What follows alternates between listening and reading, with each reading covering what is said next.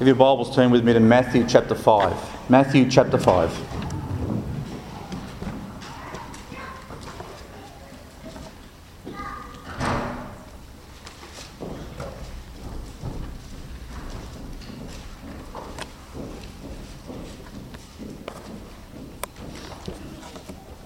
We'll read from verse 1 to 12 this morning. Matthew chapter 5, verse 1. And seeing the multitudes, he went up into a mountain. And when he was set, his disciples came unto him, and he opened his mouth and taught them, saying, Blessed are the poor in spirit, for theirs is the kingdom of heaven. Blessed are they that mourn, for they shall be comforted. Blessed are the meek, for they shall inherit the earth. Blessed are they which do hunger and thirst after righteousness, for they shall be filled. Blessed are the merciful, for they shall obtain mercy. Blessed are the pure in heart, for they shall see God. Blessed are the peacemakers, for they shall be called the children of God. Blessed are they which are persecuted for righteousness' sake, for theirs is the kingdom of heaven. Blessed are ye when men shall revile you and persecute you and shall, say all manner of evil against you falsely for my sake. Rejoice and be exceeding glad, for great is your reward in heaven. For so persecuted they the prophets which were before you. Let's pray. Father, we, uh, we thank you once again for this blessed time we can look into your word. Father, that our hearts would be open to it.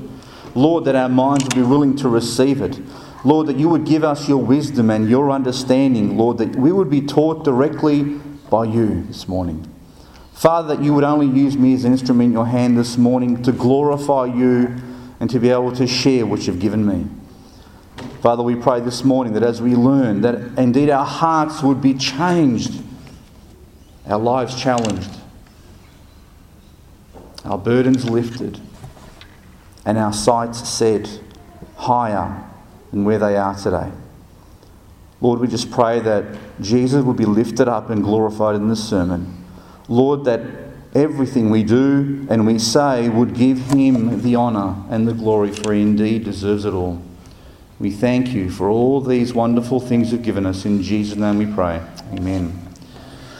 In recent months, I've been preaching a variety of sermons. If you haven't noticed, hopefully you have a variety of sermons, not based on one, one portion of Scripture, but a number of either topical sermons or, uh, or sermons based on a single uh, text, uh, and they've been varying from week to week. Um, some of the ones we've covered recently were the wounds of Christ, for those of you who remember that one, where we spoke about the wounds um, and their, their meaning and why Jesus still has wounds. We spoke about the blood of Christ, was another sermon that, we, um, that I shared with you. And uh, last week we spoke about, which is probably the most challenging one that I've, I've given, uh, is Are you really a disciple of Christ? And we marked the distinction between those who say they believe and those who are actually disciples. And, and we, the challenge was Are you a disciple of Christ? And I hope these sermons have all been a blessing to you and you've been challenged to grow through them. And from this week, what I'd like to do is begin changing tact, right? And begin preaching a series uh, based on a portion of Scripture. And the portion I'd like to look at over the coming weeks and possibly even months is what we call the Sermon on the Mount.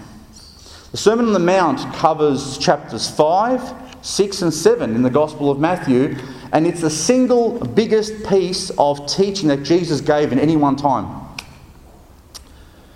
So, what I'd like us to do is, and today is only going to be a primer, it's only going to be a preparation for the sermons that are coming.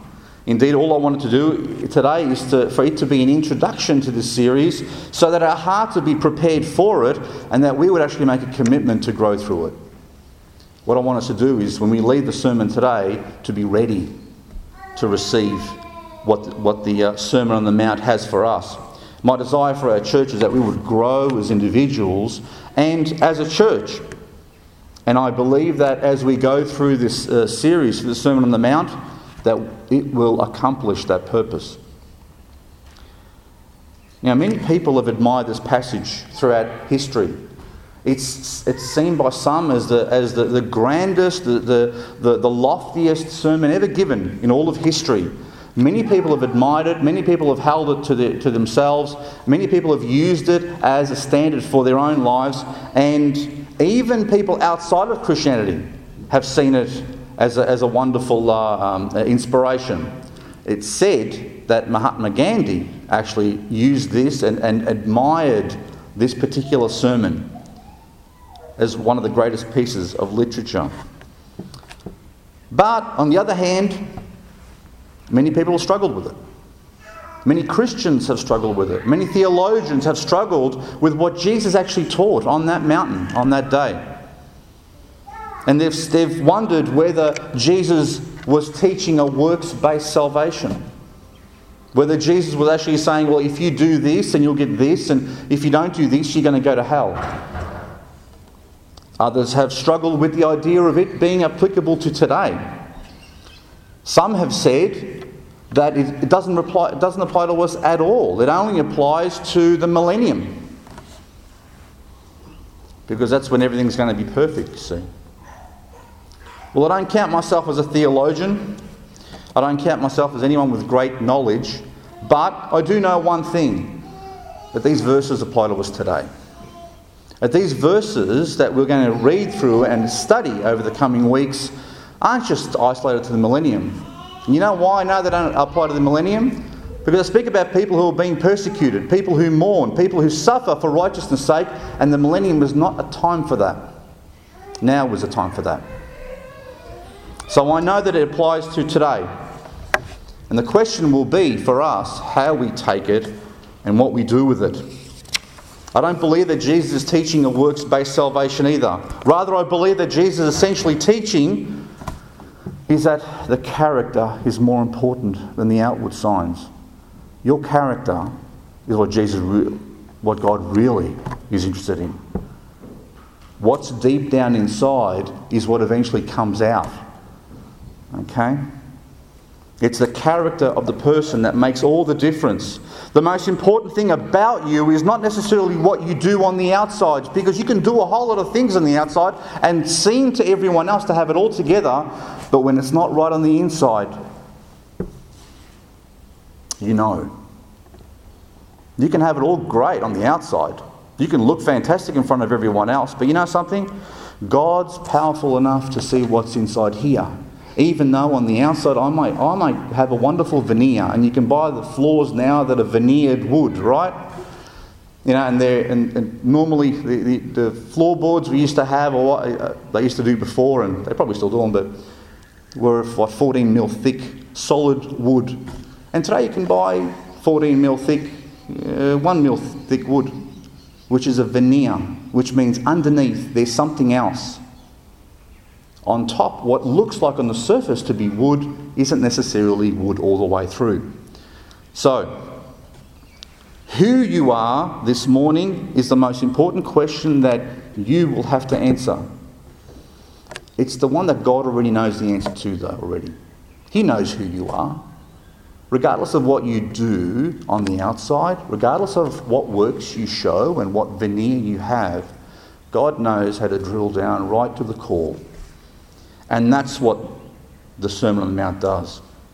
It drills right down and it makes you uncomfortable. It reveals, it lays bare your soul. And it forces you to answer some very important questions. And don't get me wrong, what you do is important. What you do is important from the point of view that it tells you what you've got on the inside. But what you do on the outside can sometimes be done for different motives. You remember the Pharisees? They were doing all their wonderful prayers and tithing and all those things not because of what they had on the inside, but because they wanted to be seen to be of other men. So, the most important thing is about being, is about who you are. And this sermon is going to reveal exactly who we are. And if you're happy to, to come with me on this particular trip, I'm happy to do a bit of driving. Let the Lord show us the direction. But it's going to be a difficult trip. I'll be honest with you. It's not going to be an easy trip. It's going to be a trip where you're going to realise that all might not be right on the inside. But hey, knowledge is an important thing. Knowledge is a wonderful thing. But it's what you do with the knowledge which is even more important. There is a small passage at the end of the Lord's Sermon which actually reinforces this idea. Turn forward to Matthew chapter 7, verse 17. And that's right towards the end of the, the, passage that we'll be reading. So I'm giving you a bit of a sneak preview as to what the result is, because I want you to know the end already from the beginning. I want you to understand the context before we start looking at this thing verse by verse. So that way, as you, as you read this thing, you'll understand what it means. And it says in verse 17 of Matthew chapter 7 Even so, every good tree bringeth forth good fruit but a corrupt tree bringeth forth evil fruit. A good tree cannot bring forth evil fruit, neither can a corrupt tree bring forth good fruit. Every tree that bringeth not forth good fruit is hewn down and cast into the fire. Wherefore, by their fruits ye shall know them. So, Jesus is telling us those fruits on the outside give an indication of what's on the inside. But it's really the most important thing is what's on the inside. What type of tree is growing? What type of seed has been planted? Whatever the tree is will be determined eventually by the fruit. Sometimes we can't see the fruit too, too well. But eventually the tree will be determined by the fruit. And if the fruit of the tree are the works that a person does, then the tree that bears that fruit is the heart that the person has. Because out of the heart proceed all the things that make a person who they are. Out of the heart proceed, the Bible says, fornications and lusts and envies. And out of the heart, the Bible says, come forth what you say. When you're judged by what you say, it's only because it's already been in your heart and eventually comes out. Okay? Therefore, the fruit will show you what type of tree it is, but it is a tree that will determine the fruit. So, what's the most important thing? The tree. The tree is the most important thing. Without the tree, there is no fruit. And the thing that the Bible keeps on challenging us over and over and over again the question is what type of tree are you? Are you a good tree or are you a bad tree? And that's a hard question to answer because I would dare say, deep down, most of you would be saying right now, I don't know exactly what tree I am because there are good things in me and there are bad things in me. So, how do I know what type of tree I am? Hopefully, by the end of the series, you'll know what type of tree you are. And most importantly, you'll allow the husbandman, you'll allow the actual, the person who does the pruning to, to take care of that tree. I'll explain a bit more as this goes on. Hopefully, I'll answer that question and you'll know by the end of the sermon today how you can more or less tell what type of tree you are. The message of whether you're, you are either the core is right or the core is wrong is repeated over and over, as I've said. Look at, turn back to Matthew chapter 6 verse 22.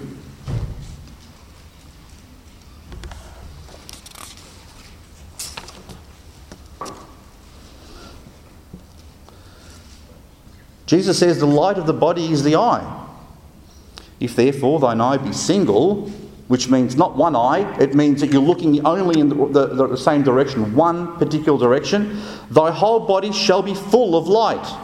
But if thine eye be evil, thine whole body shall be full of darkness. If therefore the light that is in thee be darkness, how great is that darkness? So either your eye is, is evil or it's good, correct?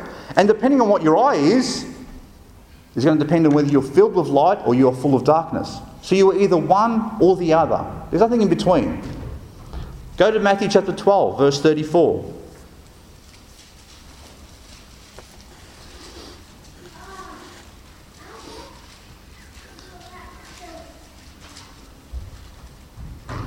Now look at Jesus, the way he speaks to the Pharisees. He says, O generation of vipers, snakes, Jesus never minced his words. He could never be accused of being light-hearted or, or, or mincing things and, and, and, being gentle with these people who were being deceivers, okay? He says, O generation of vipers, how can you, being, being evil, speak good things?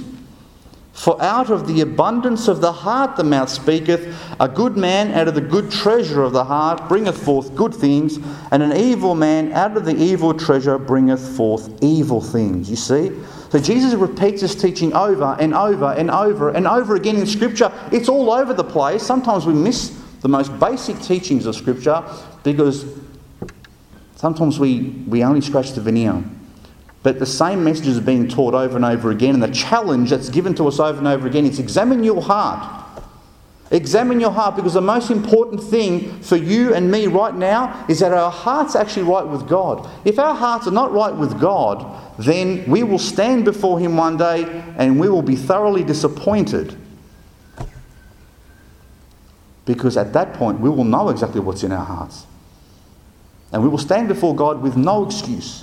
So the question is what we do with the time now. Do we examine our hearts and we get them right? Or do we play around and play the game? Okay? And I have no intention of playing games.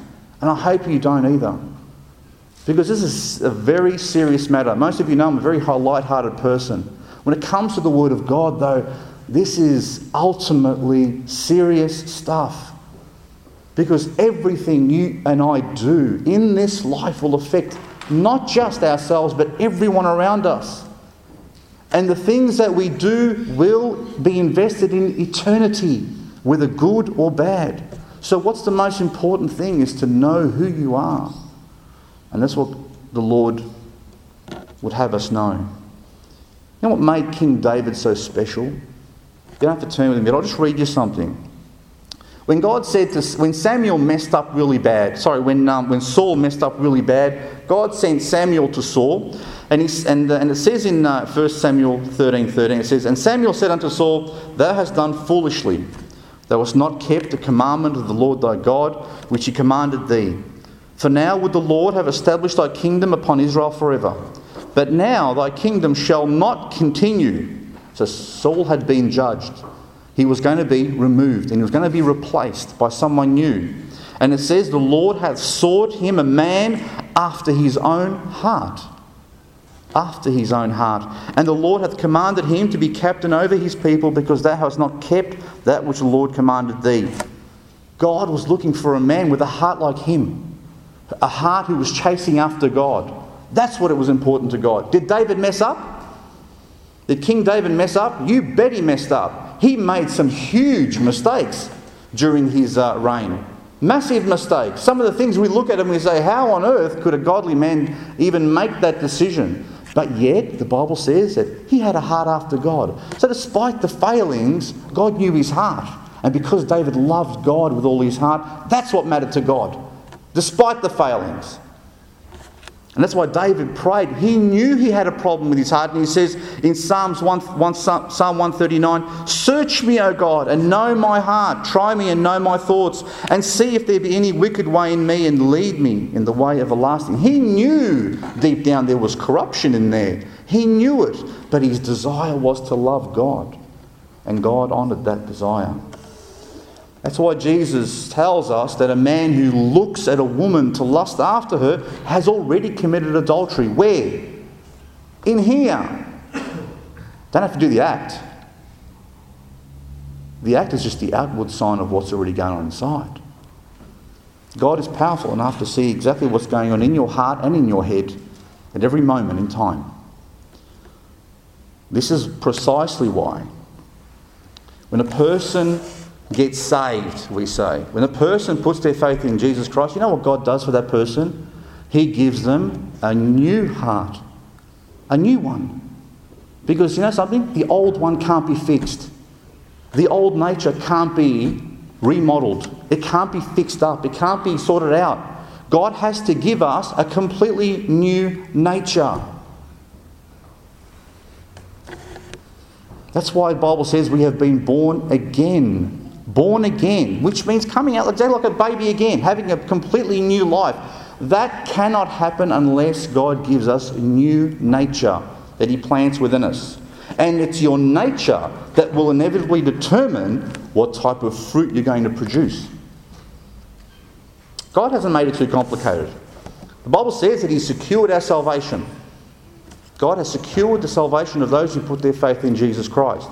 But He has also given us a Sermon on the Mount, which tells us what that new nature looks like. So you can determine, you and I can determine, is the nature within me matching up to the nature He planted? Or is the nature within me still an old nature that I'm chasing after? The only thing that matters is whether the tree that God has planted within us, if you're saved this morning and you know it, beyond the shadow of a doubt, if you know you're saved, then God has planted a new nature within you. That plant, that tree. And the question is what you do with that tree. Whether you actually water that tree, give time to that tree, or whether you give time to the old tree, the old nature, and continue to feed and chase after it. You can either feed the old nature, the flesh, which can't be fixed up, or you can feed the new nature that the Lord has planted within you to grow and flourish so that you as a person look and speak and think more like Jesus every day. A tree does not grow overnight. You are not expected to be perfect overnight. But God has said that if you plant a, if He plants a tree, that tree is going to last. The question is whether you feed that tree or you can feed the flesh.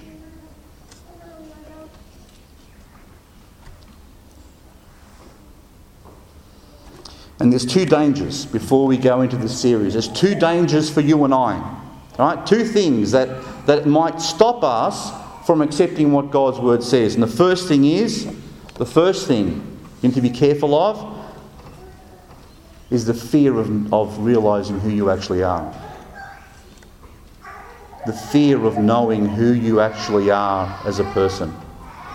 It's scary sometimes to see yourself as you are. Ever heard yourself on, ever heard your voice recorded on, on something? Do you sound the way you think you sound? No. Oftentimes you, you, you hear a recording of yourself and you think, do I sound like that? That doesn't sound like me at all. And you get all embarrassed because you think, I sound a bit strange, don't I?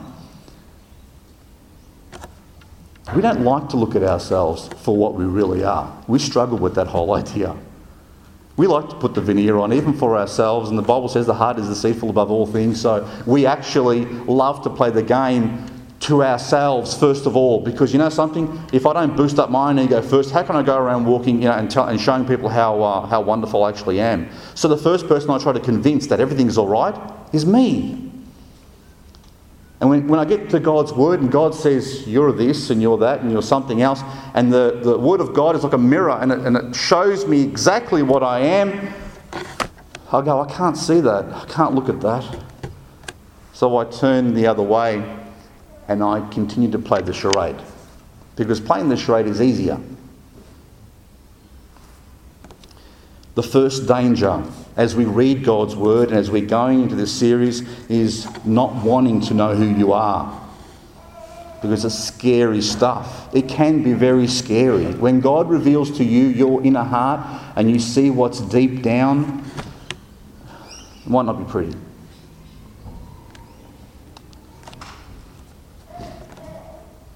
In reality, the whole world really lives a lie, don't they? Everyone in the world lives a complete lie. They're playing a game, a masquerade. There are things deep down that, they, that they're all hiding. Everyone's hiding something. Everyone's got skeletons in, in their closets and everyone's hiding things they don't want anyone else to know because I'll tell you something. If I took any of you, including myself, and we stood you up here, and you told everyone in this congregation everything you'd ever done and every thought you'd ever had, every word you'd ever said in private to each other and to yourself. Would you be embarrassed? I would. It'd be very embarrassing. I dare say that most of us wouldn't show our face in church anymore. The challenge to us today and in the coming weeks is simply this Are you willing to accept what God says about you? Are you willing to accept it? Because that's going to make all the difference. If you're not willing, then don't worry about it. If you, if, and I'll lay this challenge out to you, if you're here today and you know that I'm going to be preaching the Sermon on the Mount, it's going to be revealing who you are, and you don't want to know, better not to be here. And you know why? Because the more you know, the Bible says, the more you will be judged on. Better not to know. But if you choose to know, if you choose to accept what God is about to say about you, about you then hang around. Are you willing to accept what God says about you? Will you agree with God about your real condition, or will you continue to live maybe as a Pharisee? Someone who on the outside has everything together, has everything right, but then on the inside you know there are some serious problems. But you can't let anyone else know because if you let anyone else know, then they might think less of you, and, and so you're stuck in a continual cycle of veneer of, of lies and deceptions.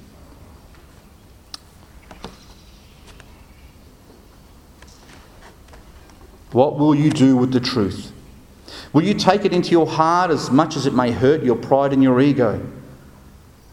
Because this is what repentance is all about, isn't it? the first thing that Jesus, the very first word that Jesus said when he started preaching, repent. You know why? Because when you repent, you're basically saying, God, I agree with your assessment of me. You can't repent unless you, you lower yourself and are willing to accept what God has to say about you.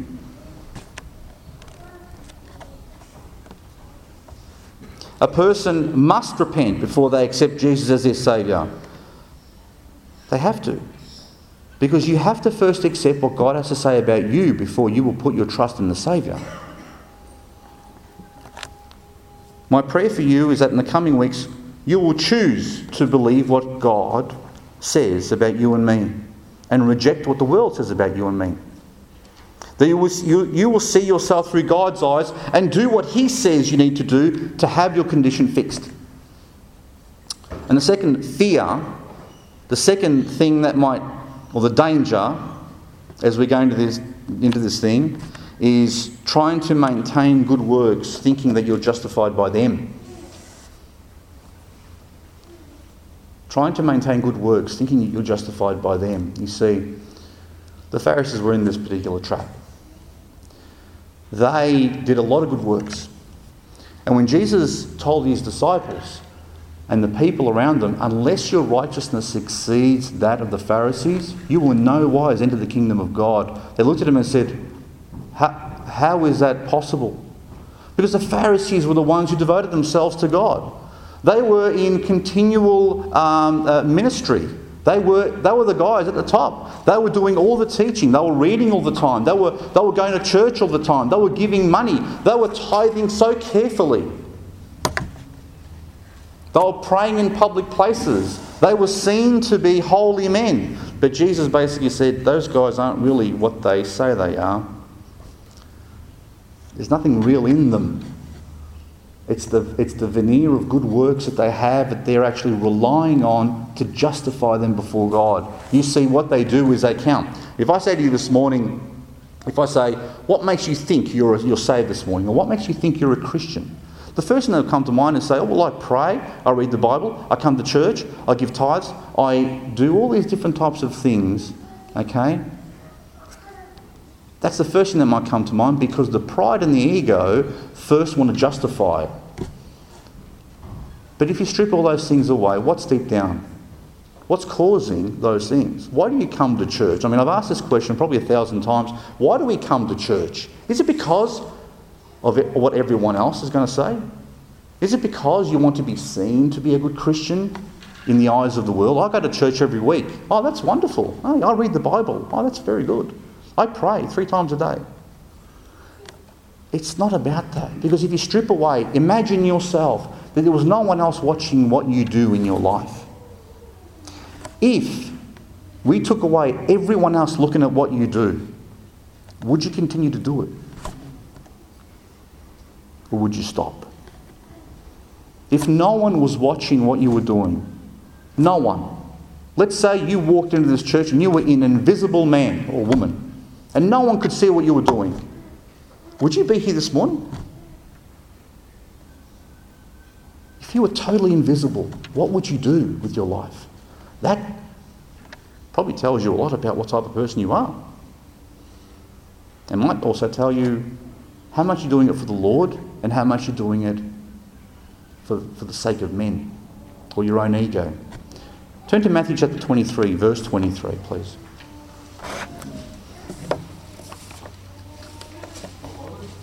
Matthew chapter 23, Matthew 23, verse 23.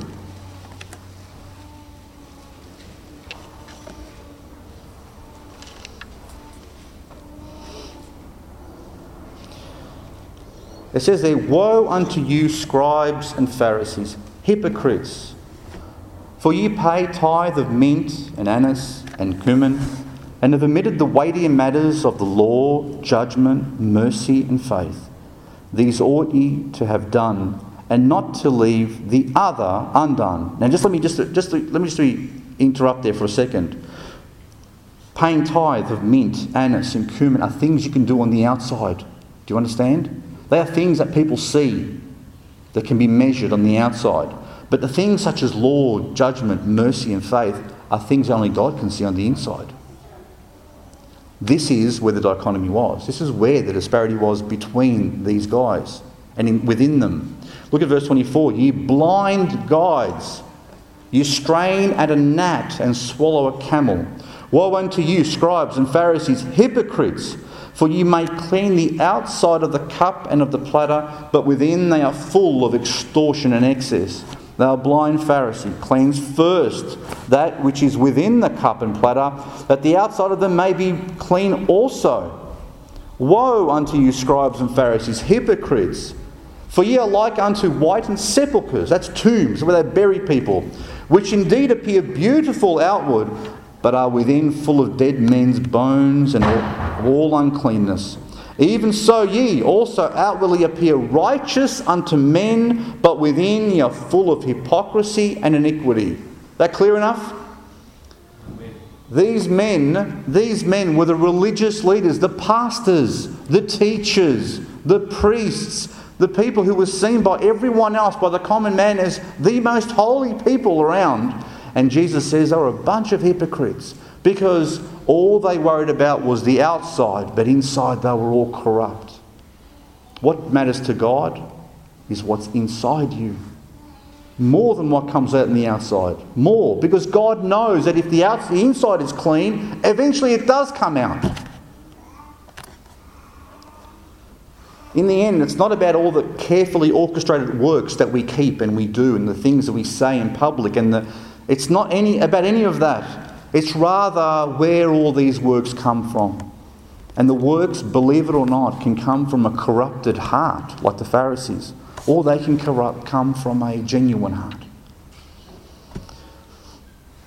Let's, enough of a background there for you. And we're, we're not going to do much more, but uh, I want to give you a bit, bit of background as to this particular um, passage. As I said, it's the longest single piece of teaching that Jesus does in all the Gospels. If you have a red letter Bible, where Jesus' words are all in red, there's three whole chapters of red writing, which is strange when you look at it.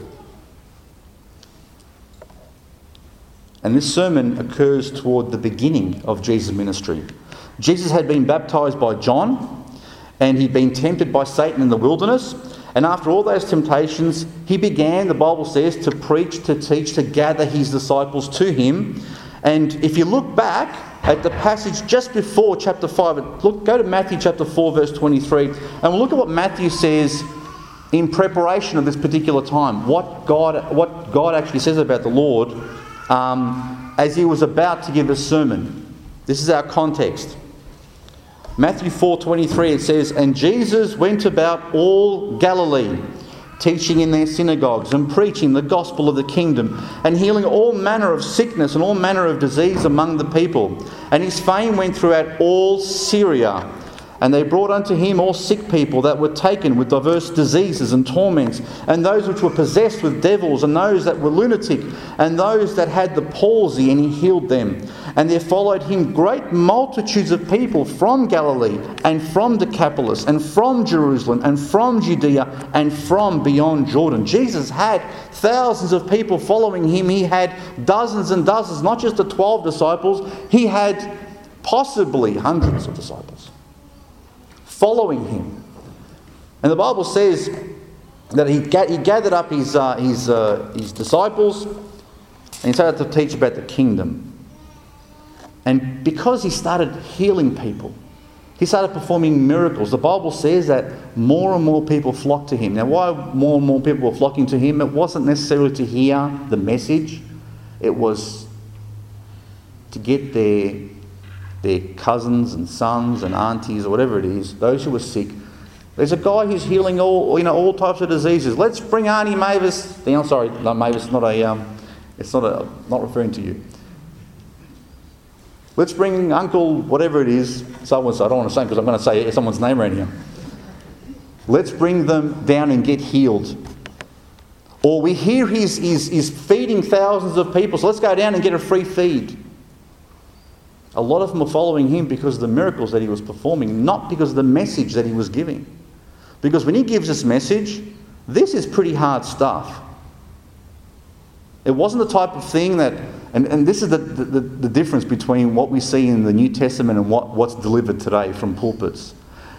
And, and today we have such a desperation to get people to say that prayer. You know that prayer? The sinner's prayer. Because if they just say those words, it's all going to be fixed. It's all going to be, it's all going to be sorted out. And then 90% of people who say that prayer never, never end up going to church. They disappear off the face of the earth. Never any fruit, never